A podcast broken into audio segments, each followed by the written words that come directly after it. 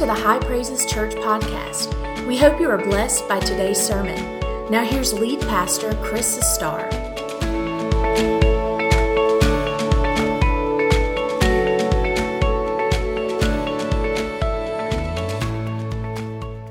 And the Lord God said, It is not good that man should be alone. I will make him a helper comparable to him.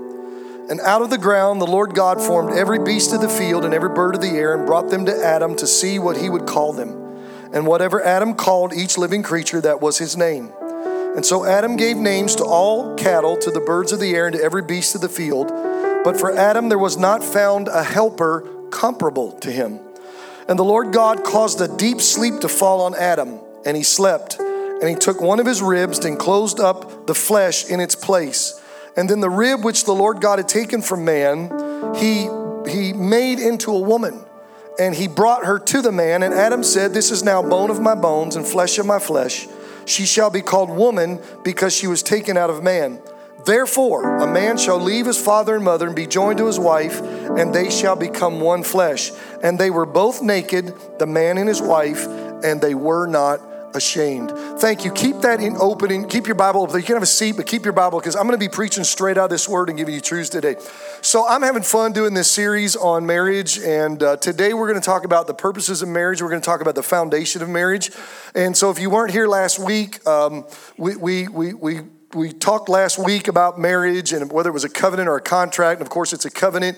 And so, uh, if you missed that, I encourage you to go back and listen to the podcast, uh, and you can kind of catch up with that. There's a lot of good material right there. But today, again, like I said, I want to talk about the foundation of marriage. I want to talk about the purposes of marriages found in this in, into this passage of Scripture. Now, here's what I've discovered. It is amazing what people will do to find Mr. Right or Mrs. Right. I mean, the lengths that people will go. I heard a story one time about a man who boarded a plane.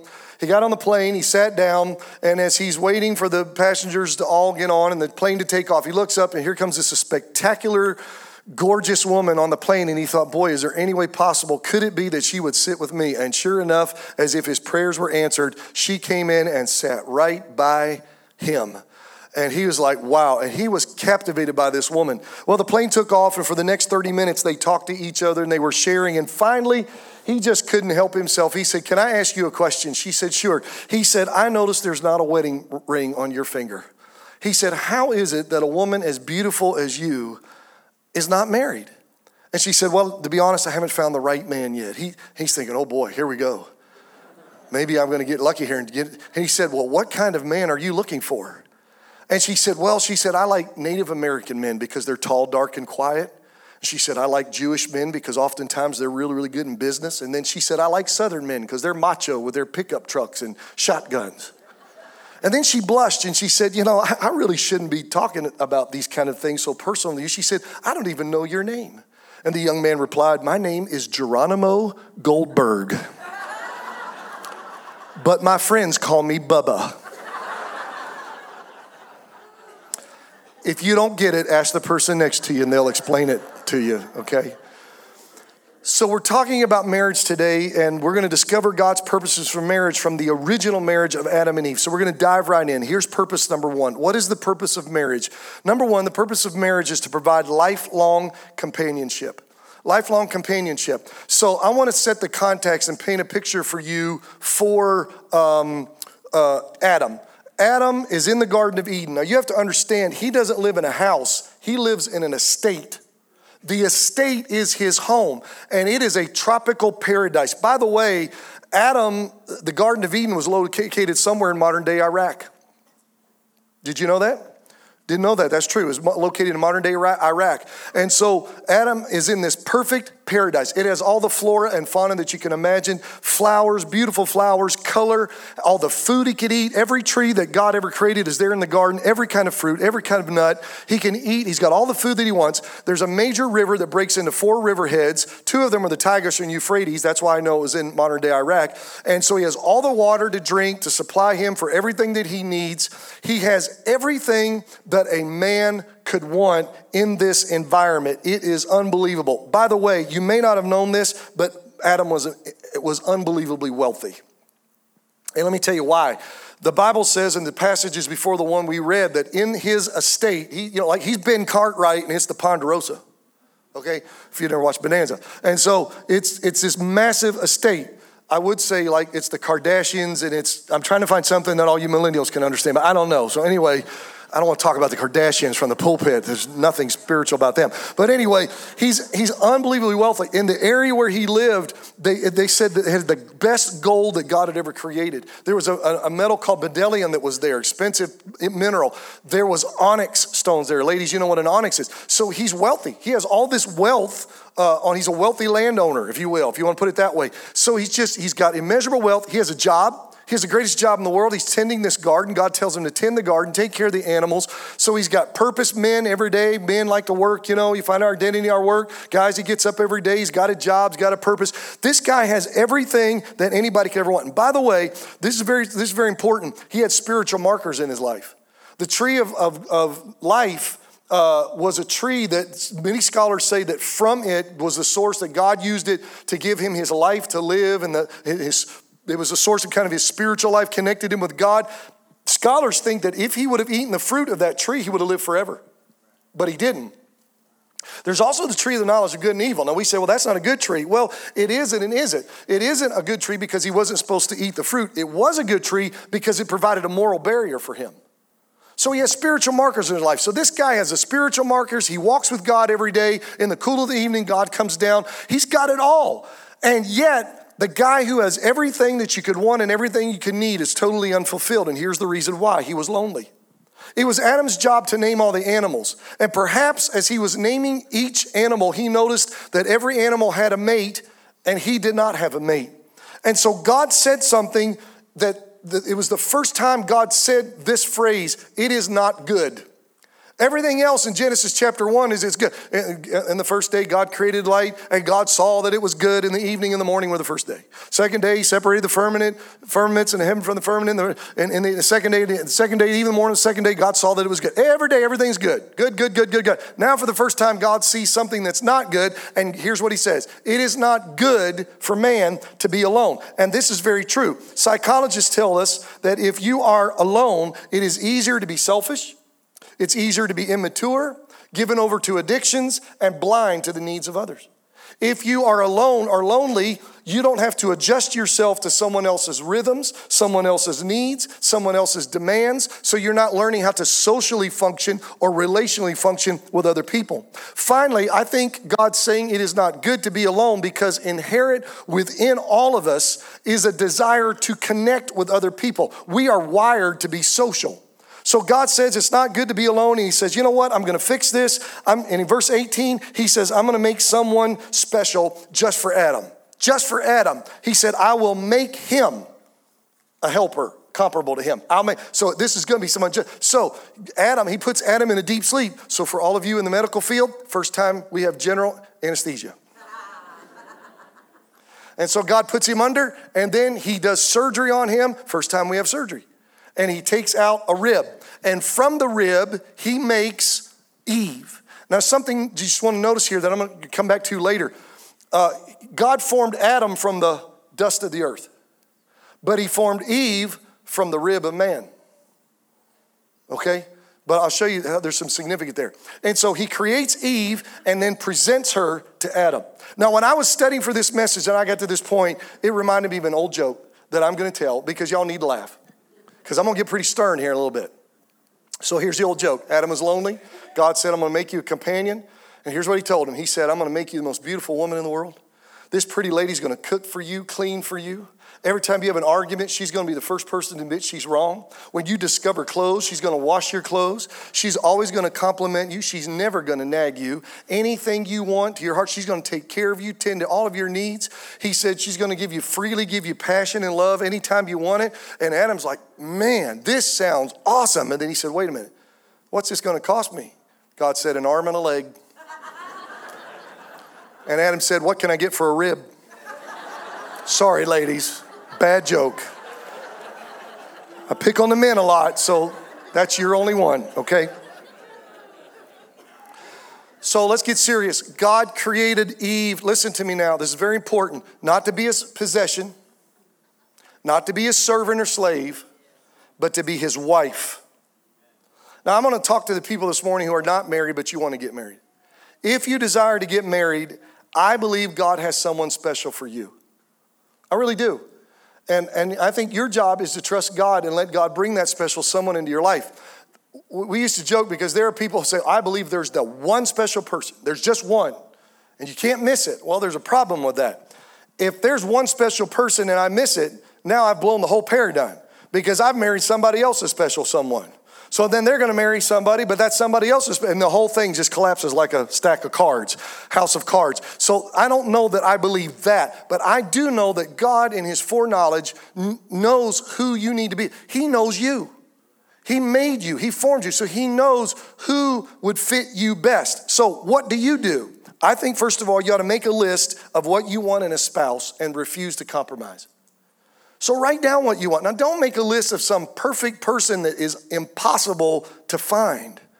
You've got to be realistic, but write down what you're looking for in a spouse and then don't compromise. Stick with the list. Then, next, pray and ask God to connect you with that special someone. How many believe God's interested and concerned with who you're going to marry? And I, you want to get, I prayed when I was, when I was uh, young and single, I was praying, God, send me the right person. Okay? And, and so you want to pray. And then um, the next thing is trust God, and this is a big one be patient. Be patient, okay? You got to wait. Say, Pastor, my biological clock is ticking. Well, that's okay. Let it tick. It's all right. Trust God. God's in control. Let God handle this. And listen, here's the big one refuse to date ungodly people. And don't be unequally yoked. You can't do that. The Bible says do not be unequally, so you can't. And listen, we don't believe in evangelism dating. Pastor, I know, but I know, I know, I know he's a serial killer, but Pastor, I believe I can win him to the Lord. Okay, we don't believe in evangelism dating. All right? You don't you don't date them or marrying them hoping to win them to the Lord. If they're not going to change now, they're not going to change later. Okay? So make your list, trust God. And let me just give you a list, and you can find this. You know, if you want to take your camera and take a picture of the screen, you can. But if you go to the High Praises app, this is on the High Praises app. And I think this is a great list that's, that some of you need to get. How do you know if a person is the one you should marry? Here's the things I'm going to share with you. Number one, you ought to feel a sense of amazement. You ought to look at that girl, that guy, and go, wow, wow, she is just, you ought to think about him or her. They ought to be on your mind all the time. You're just, wow, you're just in amazement. There ought to be a wow factor. Okay, second, it's like that commercial. You know, like, uh, how, what do you think of Dr. So He's okay. Did y'all see that commercial? You, you, don't want a doctor who's okay. Okay, he walks in the room and say, got reinstated this week. That's not the guy you want to do surgery on you. Second, feel a sense of belonging to each other. I'm going to put the third one with it. Know that you're meant for each other. You just got that feeling we belong together. It just, it just seems like, like it's just every time we talk, it's just like we belong together. You sense that God has arranged this. If you don't have peace in your spirit, break it off. Break it off. Then experience a willingness to share and be open with each other. That's so critical. And so if that person is not open with you, if they're holding back from you, listen, you can't build a marriage on that. All right? You say, what I do? You you break it off. Now, here's the problem. You got your heart involved, it's harder. The longer you with somebody, your heart gets involved and it hurts. But if that person will not share and be open with you, or they're holding back things from you, ask them things and they won't tell you, look, if they're not going to tell you now, they're not going to tell you later. All right? Thank God, at least got one amen. I could get first service to amen me on nothing. Third, or next, know in your heart that you will love each other no matter what. You got to know that person's going to love you no matter what, okay? And then Next, be willing to give yourself totally to each other. And this gets back to what I talked about last week the whole covenant concept. I'm in this 100% for you. And then finally, this is really important listen to your parents, pastors, and closest friends. Okay, oftentimes when I'm meeting uh, with couples who are wanting to get married, they want me to perform their ceremony. So I have a preliminary meeting with them, uh, an initial meeting. And as I'm talking, I'll throw this in. I'll say to the one, I'll, I'll say, Well, how do, you, how do your parents feel about him? Oh, they love my fiance. They love him today. They, they love him like a son. How, how do your parents feel about her? Well, they, they say they can't stand him, and I'm to marry him anyway. Okay, you don't get much of that, but if that happens, that's a red flag to me because your parents love. Now, if you have functional parents, now sometimes I know there are situations you got bad parents, except I'm not talking about. If you have loving, functional parents with a healthy relationship, you have a healthy relationship who love you, have spent their entire lives raising you, taking care, preparing you for this moment, okay? And if they say, uh, honey, I'm seeing things that you ain't, you're too blind to see them, but can't you see this? You need to listen to your parents. Ask your pastor.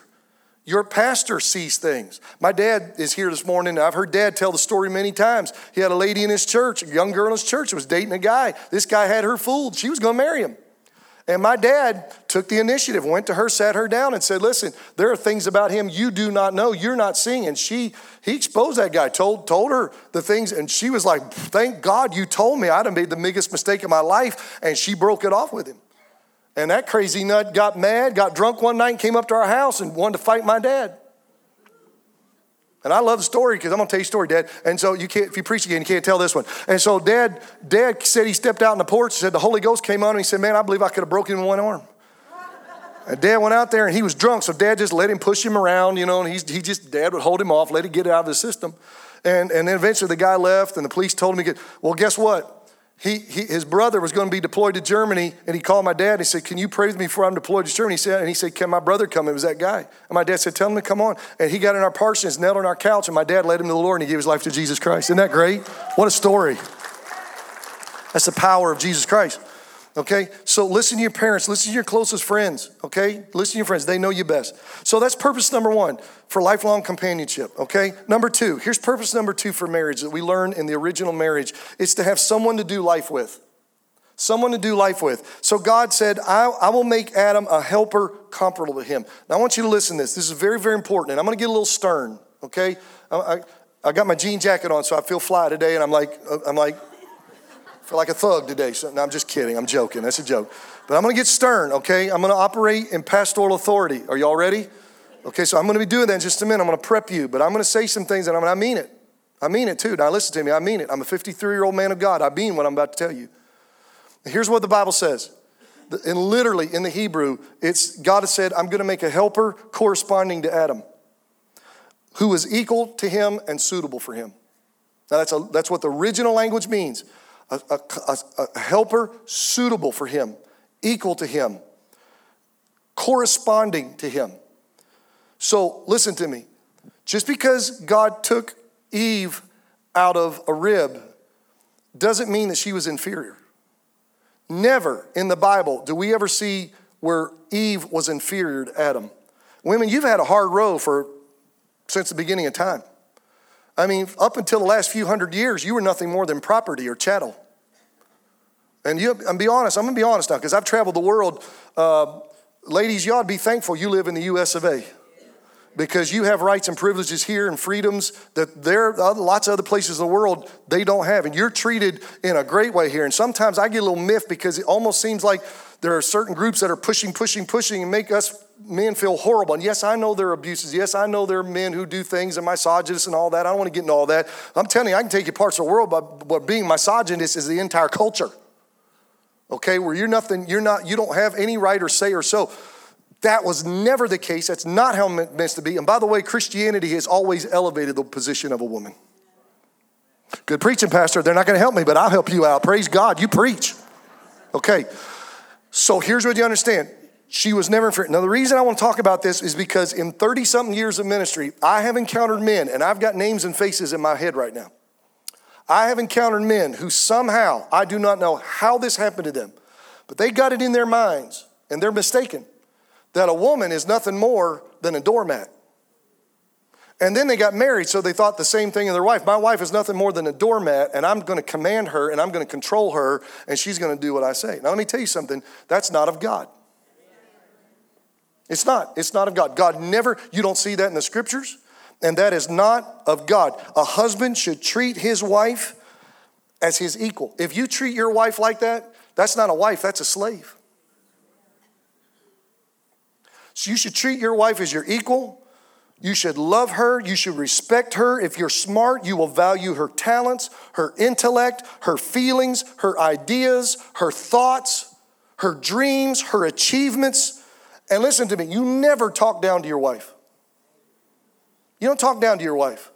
And you don't try to control her. I've heard stories about guys that were unbelievably insecure. And they tell their wife, now when we go out in public or we're in a place, you have to keep your head down. I better not catch you looking at another man. Now that, that's stupid. That's idiocy. It's creepy, man. You don't do that. Nobody normally does that, right? You don't do that. That, that, that, that's just, that's weird, okay? And it's controlling. And your wife doesn't have the problem, you have the problem because you're the insecure one. You're the one that needs to go to counseling. You're the one that needs to confront some issues in your life because of your insecurities. And so you don't do that with a woman.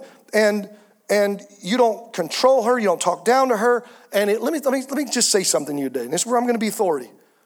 If you do that privately, you in your home, you think you're all big and bad, let me tell you what you're doing. You're demeaning your wife.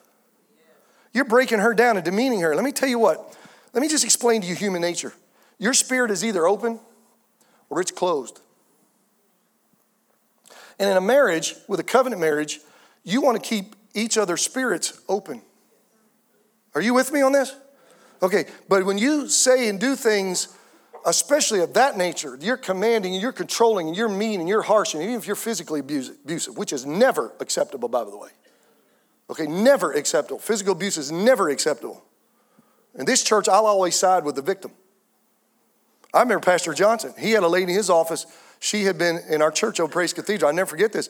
And she was telling, she, my husband, she said, sue him. He looked at her and he said, I got the answer. Sue him and take him for everything he's got. Leave him. That's what he told her. I think she took him up on it, if I remember. It's unacceptable. Man doesn't hit a woman. You're, she's the weaker creature. And if you have to hit a woman to prove you're something, you're not much of a man. You're not. And you're surely not a man of God. You're surely not a man of God. So if you do it in private, it's demeaning. Here's what you do. You crush, you close her spirit, and you do it enough, you'll crush her spirit. And then you want to get all lovey-dovey and wonder why she won't respond. And let me tell you this, and this is where I'm going to tell you, and I mean this with all my heart. You do it publicly and I'm around, it's going to embarrass the fool out of me. It's going to embarrass the fool out of anybody else around here. And I'm going to tell you what I'm going to do. I'm going to say, everybody else, excuse me, and I'm going to tell you, you come with me, and I'm going to take you aside. I'm going to look at you and say, what in the world do you think you're doing? You just embarrassed the daylights out of me. I'm your pastor, and you're one of my members. What are you doing talking to her like that? You just embarrassed her. You better never do it again, and you better never do it again in front of me. You say, Well, you're all big and bad. You better believe I am in the authority given me by God Almighty because God won't, listen, you won't talk to any of my other members and treat them like that. Why would I let you do that to this member who happens to be your wife? They amen me in this one. I couldn't get the last service to amen me for nothing. Here's what Gary Smalley said. Listen to me, man. Here's what Gary Smalley said Treat your wife as if she had a sign on her head that said, Handle with care. Handle with care. Okay? So, here's what we learned. I want to show you something deep. Everybody okay? Everybody take a deep breath. Y'all getting nervous when I get authoritative, but I'm here to, I use my authority to edify, not to tear down, like Paul said. So here's what we learn. I want to show you something. This is really rich. Y'all ready? If when I read this, here's what I understand. You want someone comparable to you. So if you're looking for a spouse, you want someone comparable to you. Okay? So I'm going to help you today. And if you're already married, we're, we're going to, this is going to help us. Comparable. Here's what Adam said She is now bone of my bone and flesh of my flesh. Eve was taken out of Adam. So it was the same material. There was a connection there. There was similarity because she was taken out of him. So when I talk about you want somebody comparable to you, you want somebody who shares your similarities. Okay, so you have a similar worldview. You have a similar church view. You have a similar God view. If you don't, there's to be conflict and you want to share the same ideas about parenting and how to discipline your kids and finances and every other thing, there should be similarities in your views. Um, you definitely want someone who is comparable to you spiritually and yes, religiously. Now, I'm going to tell you about me and Leah. When Leah and I started dating, we spent a lot of time together we did like everybody else. We're talking about everything. We had similarities. She's a preacher's kid. I'm a preacher's kid. You know, her dad's pastor. I'm a pastor. And so we had all that. But I'll tell you when I knew it was getting serious because we were talking. And I said one day to her, I said, I hate onions. They make me gag. She said, I hate onions too. And I thought to myself, this woman's wonderful. And another time we were talking, and I said, You know, I said, I'm gonna tell you something. I said, I like tomato juice. I like tomato sauce. I like tomato paste. I like ketchup. I can't stand a tomato. She said, I'm the same way. And I thought to myself, I'm gonna marry her. She's nodding her head back there. It's true. I thought I don't even have to love her. I'm just gonna marry her because we can eat the same. You got to be similarities. All right, now watch this. So comparable, but watch this. Ready? But yet complementary. Complementary. Now, now, let me show you from the scriptures. So she's bone of my bone, flesh of my flesh, right? We're similar. But then he said, She shall be called woman because she was taken out of man. Woman. So he didn't call her man. He, he didn't want to marry somebody like him he understood that she was complementary to him. So, ish, man, the Hebrew, isha, woman, is different. So, see, there's a difference man, woman. So, there's a difference. Okay? So, why the difference? Because they complement. Eve complemented Adam, Adam complemented Eve. So, how, Pastor, how does that play out? You need somebody who complements you in such a way that their strengths complement your weaknesses and your strengths complement their weaknesses. That you are a team and you pull it. When I have teams, just in work, okay? Here's, here's what they, the, the, the, in leadership, they'll tell you, you don't want a team where everybody has the same personality and the same giftings. Because, and you say, well, everybody will think the same. That's the problem. You need people on the team. You want a variety on your team. You want people that are creative as well as the people who are very systematic and, and, and you want people that are in touch with their feelings and then the people who are, who are just scientific and they has to be ABC one, two, three. You got to have all of it. And as a leader, I've learned that you can't let the extroverts do all the talking because they'll talk all day long. You have to shut them up and look at the introvert who's very creative and say, I want to hear what you have to say. And they'll just come up with this unbelievably creative idea. See, you got to have variety in leadership and on your teams and business, everything. It's especially true in a marriage. You want somebody that will complement you. Um, here's the thing when Leah and I dated, uh, uh, well, I'm going to go back. Leah, you probably forgot this when, when Leah, Leah had already gone to East Coast Bible College, and so she had been there a year. I was still at USC upstate and was working at UPS. And one night I got with some of my friends and we went out to eat. Well, John Day came down from East Coast. You remember John? So John comes down. First time I met John, later he became one of my really, really good friends. But I didn't know who John was. So he came down. We had mutual friends. He was down visiting. So we were all hanging out, having fun that night, doing stuff together like older teenagers do. And the longer I was with John, John finally looked at my son. He said, There's a girl you got to meet up in Charlotte. I'm thinking, Charlotte? I said, okay, who is it? He said, her name's Leah Talley. I said, really? I never heard of Leah Talley. He said, oh, yeah. He said, you two would be perfect for each other. And I'm thinking to myself, well, she's so great. Why don't you go date her? I did actually thought that. I thought, she's so great. Why don't you go date her? You know, I didn't know who she was. Sorry, babe. I, mean, I didn't. And so, uh, anyway, then I get to East Coast and and we fall in love. We start dating. And here's what happened. All of our friends looked at us. They said, we knew it was going to happen. We, you two are meant for each other. All of our college friends told us that you're meant for each other. And I remember my, my mom was looking at me one day. We were talking because we were serious. And my mom, of course, she loved Leah. But she, mom made the comment. She said, I'll tell you something else about Leah. He, she said, with, with her talent and her upbringing and her mindset, he, she's going to be a compliment to your ministry. You two are going to minister together. And, and, and, I don't even know if you remember saying that, mom, but you know, mom's talking about how I, she's, gonna, she's going to be good for your ministry. So that's the thing is you complement one another, okay? Why? Why do you need somebody comparable to you? Why do you need somebody complementary to you? Because together you have this unbelievable relationship that, that helps you to, to, to have, find strengths and work together as a team, and then you can do life together. You want to do life with somebody that you have similarities with. You want to do life together with somebody that can help you in the areas. Listen, Leah helped me so bad. I was the worst dresser in the world. You remember that, babe? When she first married me, I was, a, I was horrible. I was not a good dresser. I mean, I was like okay, but you know, she's like, you got to, you, I like, I never had a pair of khaki pants. I always just wore blue jeans. Honey, you got to get a pair of khaki jeans. Come on, we're going to jeans. I mean, khaki pants. We're going to the store. You got to buy khaki pants. I've been the first time I put on khaki pants. I mean, I just had to learn how to, you can help each other. I didn't have to help her at all because she's perfect.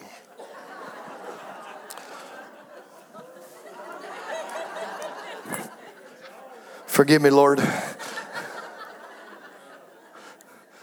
By the way, if you weren't here last Sunday, we're going to celebrate 31 years June 4th. 31 years.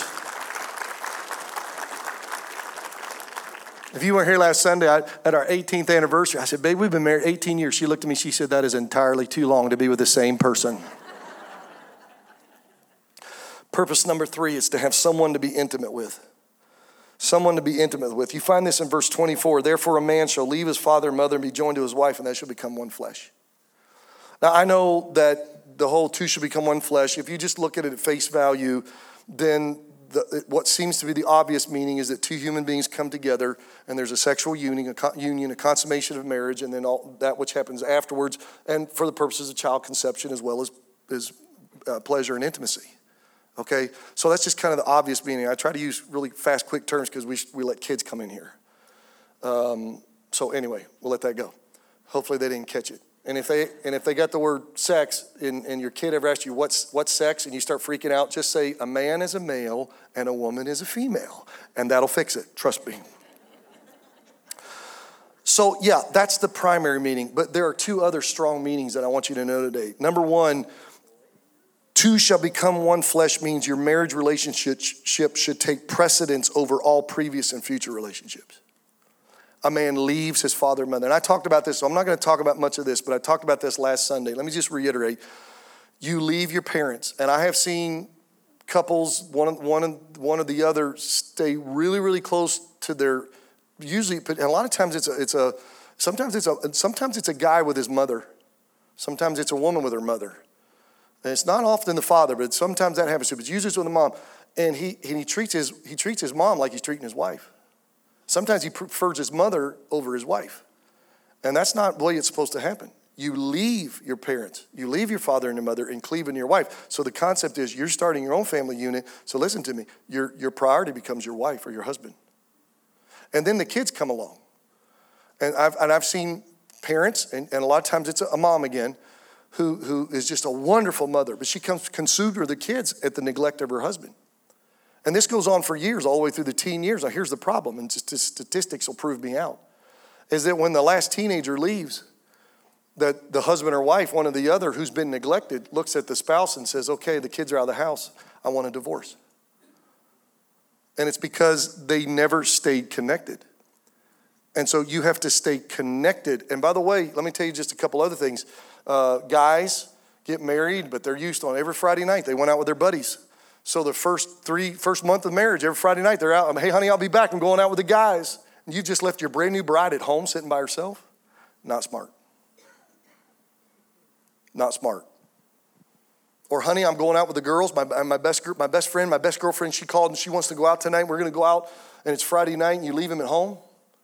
Don't give her Friday night. Give her Saturday morning. See if you can get her out of bed and have, have breakfast. But if Friday night's date night, it was always date night. Keep it date night. Okay? Amen, Pastor. There they go. But, Pastor, you're spot on. Keep it up. I will. Here's the second meaning that's beyond that first meaning. So, your marriage relationship should take precedence. Second, emotionally, spiritually, intellectually, financially, and in every other way, you and your spouse become one unit. Two become one. You become a team. Now, you know, I love leadership. That's kind of my niche. Let me tell you about leadership. If you have a leader, you got to have followers, right? And so you have to have a group. All you have to have is two people to have a group, right? Two people. So a marriage is a group. And I understand that in a group, somebody has to be the leader. Somebody has to be the leader. And I'm just going to tell you today, theologically, this is my theology. From what I understand the scriptures, there are two particular roles or responsibilities where God has mandated that the man is supposed to be in the leadership. Everything else It can be man or woman. If you want to be CEO of a company or prime minister of a country or president of the United States, but these two in the home, if you have a godly husband in the home, he is supposed to be the spiritual leader. And guys, let me tell you something women want a spiritual leader. They don't want to be the one always having to say, Get up, it's Sunday morning, we got to go to church. That's your job.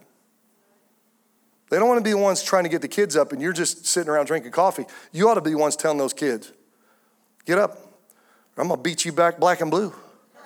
We'll take you up front pray for your healing. Get out of that bed right now.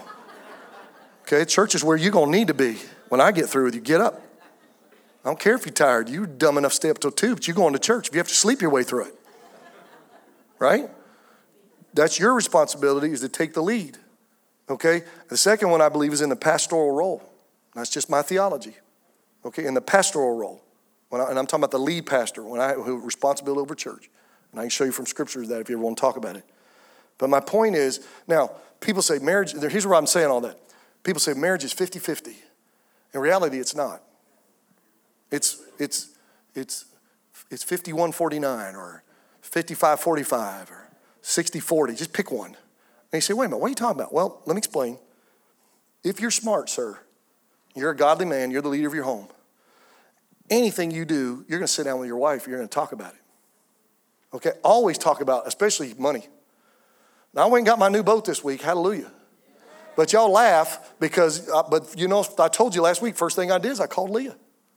You don't go make a major purchase. Do not go out and buy a $40,000 car and drive it home and say, babe, look what I got. That ain't gonna work. Y'all gonna be in my office. One of them's gonna be in my office. You might be in the hospital.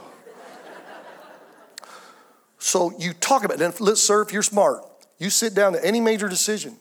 You sit down with your wife and you say, listen, what do you think? You let her talk to you, you listen.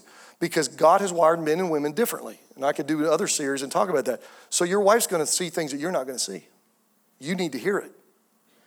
Women are more in touch with their feelings most of the time. Men are more systematic, see bigger picture. Women see details. You're seeing the big picture, you're ready to pull the trigger, and she sees three details that you never thought through. You're going, oh, I didn't think about that. Oh, I didn't think about that. Oh, that's a big one. I didn't think about that one. Maybe we need to back off of this. See, and so you listen. But here's what a godly woman will do she'll give her input, you'll talk it through, but then she'll look at you and say, But honey, whatever you think, I'll trust you. Boy, that's a, and we're going to talk about this next week, guys. That's a lot of responsibility. Whew.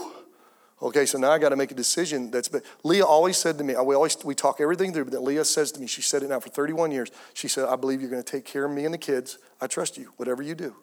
If it's a ministry decision, she said, I'll go with you wherever you want to go. I'll pack up in an instant. instant we'll move wherever you want because I'm going to trust you.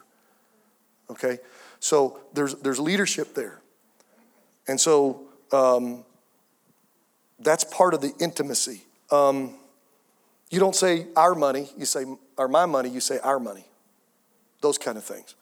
And by the way, when it says that a man shall leave his father and mother and be joined to his wife, and maybe you have a little subnote in your Bible, uh, like mine said, cling to his wife. Literally in the Hebrew, it means to be glued to your wife. That, there's the image of the permanence till death do us part. Be glued to your wife. Okay, that's that covenant relationship again. So it means to be, good. it also means, now men, listen to this, it also means to pursue hard after her. So let me just say this. Um, your goal daily, sir, is to stay tight with your wife and to keep courting her even after you're married. So I'm going to give you a one liner, okay? This is, this is a Chris line. She's not a conquest. She's your lifelong adventure. Daggum, Pastor, that is so good. Oh, my Lord. Just can you say that again so I can write it down? I'll be happy to. She is not your conquest, she is your lifelong adventure. Okay? To be intimate with. All right, so I want to close with this. Um, I want to examine the foundation for marriage, and there's some very rich things here. We go to verse 25, and this is the one that's, you know, like, wow. It says, And they were both naked, the man and his wife, and were not ashamed. Now, I know you're like me. It is difficult to try to imagine two grown people running around in a, in a Garden of Eden with no clothes on. Now, how many of you know that if God puts something in the Bible, things are sometimes descriptive, but sometimes there are deeper meanings? There are principles behind things. I think God put, He didn't have to tell us that. You know, that's like when you go, God, TMI, TMI. Could you just leave 25 out? Could we just stop that chapter 24? TMI. Well, it's there for a reason, and I'm going to show you the reason. It's not just about being unclothed. Listen to me now. The Garden of Eden was their home. Not just a house, it was the whole thing was their home. So we're getting a picture of how you are to relate to one another as husband and wife within the marriage and within the home. They were both naked. That means they were completely open with one another, they were completely honest, and they were completely transparent with one another. Okay? it's, it's all out. It's there. You're just, you know, you see me as I am. There's nothing to hide. By the way, isn't it interesting that when sin comes in, what's the first thing they do? They try to cover themselves up. Not just from God, but from each other. And that's why when you allow sin in a marriage, what's the first thing you do? You cover it up. You don't want your wife to know what you've been looking at. You don't want your husband to know what you did.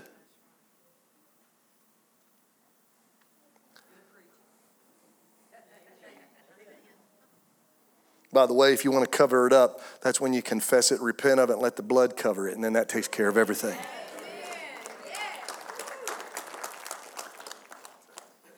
You should be able to tell each other anything. Um, I tell couples all the time marry your best friend. I don't know why, but y'all got all tore out of frame because me talking about ooey gooey love last week. I don't know why. ooey gooey. Y'all got to have ooey gooey. Now, if you don't have ooey gooey with her, don't marry her. I mean, you got to have some ooey gooey love there, right? But you can't you can't sustain a marriage on ooey gooey love. There's got to be something deeper. And what I tell people is marry your best friend. So Leah is Leah and I. Uh, let me just tell you a story. So I'm gonna tell you a story. We got time. So when I went to East Coast and I'm checking out all the babes because I'm the new guy on campus because I'm a transfer, I saw Leah and I went, hey, she's I'm attracted to her. And so I, I worked up my nerve and I asked her out. And she agreed. Y'all gonna be, y'all gonna like this. You know where I took her? Western Sizzlin. I spent in the big bucks. Western Sizzlin Steakhouse. Yeah. So I took her to Western Sizzlin. We went out to eat. We sat out. It was horrible horrible. It was awkward. It was weird. We couldn't talk. It was just, oh, I couldn't wait for that thing to be over. And she couldn't either. And I got her back to the campus. I'm like, thank you, Jesus, that's over. What did I see in that woman? And that was it. And for a year, year and a half, whatever, we had nothing to do with each other. Matter of fact, she got with another guy and was engaged. And she just walked out of the room. She's been engaged like 12 times, but don't let her hear me say that because right now she throws something at me. It's not true, but that's my joke with her. She's been engaged like 12 times, but it's not true a microphone's going to come flying out of that door, hit me in the back of the head. And so, and so, but she did. She got engaged to a wonderful guy named Ron, and uh, and so I, you know, I thought, well, that's it. But I'll tell you what we did, and I, I was, I was, you know, chivalry still remains. I was a gentleman. I was not going to date her. I was not going to try to do that underhanded thing. Wouldn't do it. Wouldn't do it. Hope maybe they'd break it because I, I started getting interested in her again. So what we did, and it was very plutonic uh, and this is amazing because Leah's not a morning person, but somehow she got out of bed and we went to McDonald's and we'd go eat breakfast. And we do that just every before, before our classes. And so we would just hang out and talk. So now we're just hanging out and talking as friends. And we did this just week after week after week. And the more we did it, we became really, really close friends. And so we became best friends. And then what happened is the longer we kept doing it, the next thing that happens, we started falling in love. And I started having feelings for her and she started having feelings for me. And then Ron picked up on it. And then they had a big fight, and he broke up with her. And uh, I found out in my dorm. As soon as I did, I called Leah and asked her out on a date.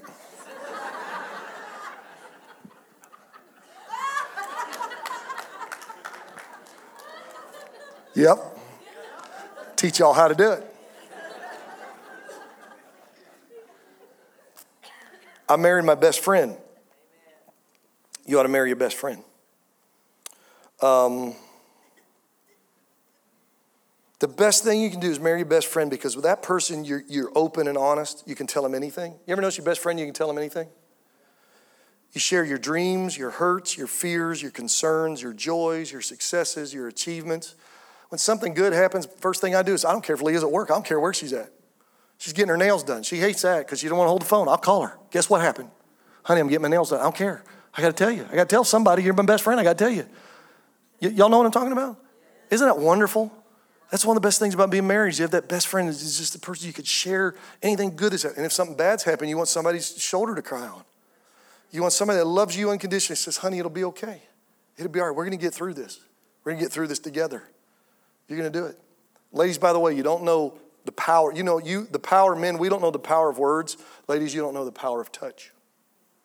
We're tough men, we're tough, and you have no idea when you just touch us what it does. The everything in us drops. Am I right, guys? See, we won't tell you this because we're too tough to tell you. But when you touch us, everything drops. That's the power you have of touch. That's why you should touch your husband, hold his hand. But then the power of your words, it'll close a woman's spirit, it'll open it. Honey, you look good. You look beautiful. Is that a new dress? You look as lovely today as the day I married you. You're my bride. See, you, the power of your words affirm her and lift her up. Just some things to help you today. Um, Leah's favorite song is I Love You Just the Way You Are. Don't go changing to try to please me. You know what I'm talking about? I love you just the way you are. That's her favorite song because in her eyes, that's the way it was. She didn't want me to change her. Your job is not to change them, your, your job is to love your spouse just the way they are. And the Bible says they were not ashamed. Now, listen to me, this is important. There was no rejection, no condemnation between Adam and Eve. Instead, there was total affirmation. You remember last Sunday I told you to focus on the positives and not the negatives? You got to focus on the positives. And the day in your marriage you're so consumed with the negatives that you don't have any more positives that gives your spouse as you reach the point of disrespect, total disrespect, and your marriage is in serious trouble. I had a couple sitting in my office one time. They don't go here. It's been many, many years ago. They were sitting in my office. I used to do marital counseling. I quit doing it because I'm not called to do marital counseling. I'll refer you to someone. But at that time, I was doing marital counseling, and I, they sat in the office and they had some issues, and they were sharing each other. But boy, she was lit, lighting him up. She was just tearing him down. It was embarrassing. She had lost all respect for her husband, and it was showing. When she finished, I looked at her and said, Let me ask you something. I said, just off the, you know, just kind of, do you love me as your pastor? She said, Oh, absolutely. I said, Do you respect me? Oh, she said, Pastor, I have nothing but total respect for you. You're my pastor. And I said, So you wouldn't say anything mean to me, would you? She said, Never. In a million years, I wouldn't even think about it. I said, Well, that's interesting. I said, Because you and I just have a casual pastoral relationship. I said, But that guy's the love of your life. And I said, You talk to him like you'd never talk to me. You treat me better than you do him. And her eyes got big and her jaw dropped and the light bulb came on and she dropped her head and she said, I'm so sorry. You're exactly right. I said, You've lost respect for him. And I looked at him and I said, You're not innocent either. I said, if you want to pull this thing out, you're going to stop focusing on the negatives and go back to what brought you together in love and focus on the positives and start loving each other and forgiving each other for the other things and move. And I said, if you can, you can bring this marriage back out. So I'm going to say this to you disrespect is a sign that you are ashamed of your spouse, but in the wrong way. So it's not healthy. I believe verse 25 is best explained this way Adam and Eve completely trusted each other. Trust is the foundation of all relationships, and it is the foundation of a successful marriage. So if you're here today and you're not married, listen, trust is important. Trust is vital because it creates the perfect context for vulnerability. When you dated, you had masks on, you kept your guard up, but boy, hopefully at some point you let those down before you got married. But as excuse me, especially after you get married, all the masks come down, all the guards come down. It's transparency. And this means you set ground rules. We will not target each other's weaknesses for meanness or when we are arguing. Because all that does is just close each other's spirit. And if you do it long enough, it'll crush a spirit. The rule is we will care and we will understand and we will protect each other. Distrust closes your spirit while trust opens your spirit. By the way, this is interesting. The Old Testament Hebrew word for trust is careless. Careless.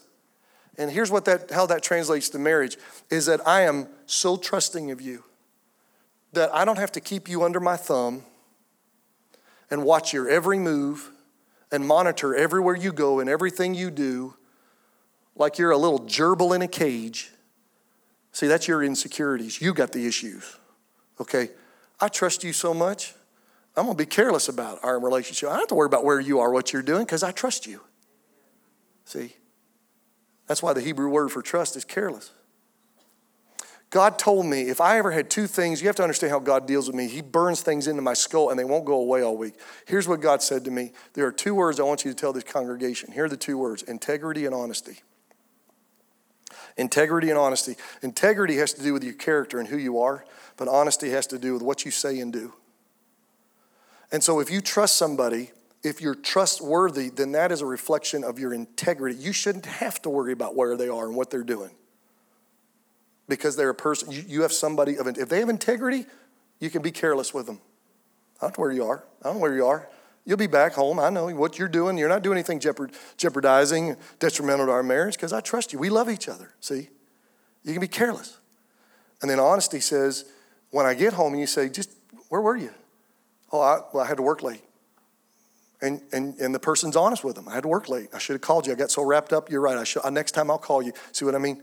It, there's honesty and integrity. Those are the foundations of marriage. Um, you don't spy on your spouse. You don't check on them every five minutes. You trust them because your job is to protect that trust and not let anything erode it. I want you to stand with me, and I want everybody in the house to come to the altar if you would. I'd like to close down here. I'm going to keep talking while you come. John Townsend is with Focus on the Family. Y'all ever heard of that? He tells a story of a couple that he counseled. Um, they experienced a trust crisis in their marriage. The husband was a flirt. He'd flirt with the waitress, he'd flirt with his coworkers. They'd get with the, the husband and wife's mutual friends, he'd flirt with their mutual friends. And he just thought it was, he didn't think much about it. He's just a flirt. What he didn't know was that continual action was making his wife feel lonely and scared to death. And so in counseling, she finally told him that. And he looked and his jaw dropped and he was clueless. I told you women last week, we men can be dumb sometimes. We're just clueless sometimes. I'm telling you. I think the weaker creature woman may be the wiser creature, you know? Y'all guys, y'all smarter than us. And he looked at her and he, and he hit him what he was doing. And he said, I am so sorry. And, and from that day, he, John Townsend said he was a changed man. He said, I promise you, I will not do that. And he said, if I you ever catch me doing that again, he said, call me out on it immediately, right then and there, and I will stop. Now, what was he doing? He was confronting the issue. They had a trust breakdown. Trust is the foundation of a successful marriage. He confronted the issue, he confessed it, he held himself accountable and he restored the trust in her. And from that day on, it was not an issue ever again because they dealt with it. And that's why I told you last week confrontation and forgiveness is necessary so that you can maintain the trust level in the relationship. Here's what I want to do. If your spouse is here, you're with your spouse, I want you to just take her by the hand. Okay, so for everybody that's not married, don't have a spouse, it's okay, don't worry about it. But otherwise, I want you to take your spouse by the hand and if there's anything that I prayed, I preached, we're to pray. Get the words out. We're to pray, but if there's anything that I preached today that applies to you, anything that just fits you. Maybe it was the trust thing or the distrust or the disrespect, or maybe it's just, Pastor, I want I just want to pray that all of these principles, I'm to pray that my husband and I live by these principles and the foundation will always be stronger in a marriage. You have no idea how many times that I pray for y'all and I'll cry out to God, God, help our marriages and our church to be strong. Help every husband and wife to be strong in the Lord and strong in their marriage and love each other because the, de- the devil's attacking marriages. And if he can destroy the marriage, then he destroys the home and he, he destroys the church. And so right now, I want you to just begin. Now you say, "Well, Pastor, I don't have, a, I'm not, I don't have a spouse." I don't. Why don't you just pray that if you're wanting a spouse, why don't you pray, God, connect me with that special someone. And if, you, if you're a widow or you're divorced, the, the problem doing things like this, uh, this, is, this is the pastor side of me. Everybody else is saying, we're, Pastor, we're enjoying this. I had a man who was married to a woman 69 years, came up in the first service. He was just crying and weeping because he's a widower and he still misses his wife. And he's just bragging on her and the kind of woman she was and how they complimented each other. And he misses her so much. And I told him, I said, called him by name. I said, I'm sorry. I said, I know for, for you a message like this, it hurts. It hurts. Okay? But you know what? God can heal the hurt. God, and you can be someone who, if you had a wonderful marriage and your spouse, you can be an intercessor to say, oh, oh God, you bless me. Now I pray for the younger generation. God, help them to have what I had. So let's just pray together. Father, thank you today for your word. Your word will not, will not return void. And I'm done. I'm going to get out of the way, God, except just lead in prayer. I pray that Holy Spirit, right now, you'll touch people and meet them at their points of needs. Whatever they need from you, touch them right now. God, if there are marital issues, touch them right now and help them. Help them to, to communicate and talk. Help them to share. Help us to change. God, help us to do what we need to do, God, and make the changes and, and God live by these principles. These are divine principles that we got we get straight from the first marriage. It is it's the precedent. It, it's the it's the one that sets the tone for everything else. And so God help us, I pray, to live by these principles and Lord to always maintain the trust and be open. Help us to be people of integrity of honesty. And if that's if that's an issue, God, then it, that's a hard issue. We need to get in the altar and pray ourselves and pray through. We're the ones that need to pray. God, help me, help me to be careless with my trust and to trust my spouse. And then me, in turn, I'm gonna never give my spouse a reason to, to not trust me. And so we just thank you today. I pray blessing upon every marriage. I pray bless, blessing upon every relationship. I pray blessing upon those who desire to be married. Say, God, you'll connect them with the right person and they'll walk in faith and trust and go by your principles, God, and you'll you'll bring the right person into their life. I pray for widows and divorcees today who are hurting, God. But I know, God, that you can restore, you can heal, you can help, and even if the circumstance circumstances right, bring somebody into their life. I just pray blessing upon all our church today. Thank you, Lord, for these principles. The, the Word of God applies to every area of life, and it is, a, it is a lamp unto our feet and a light to our pathway, and we're so glad.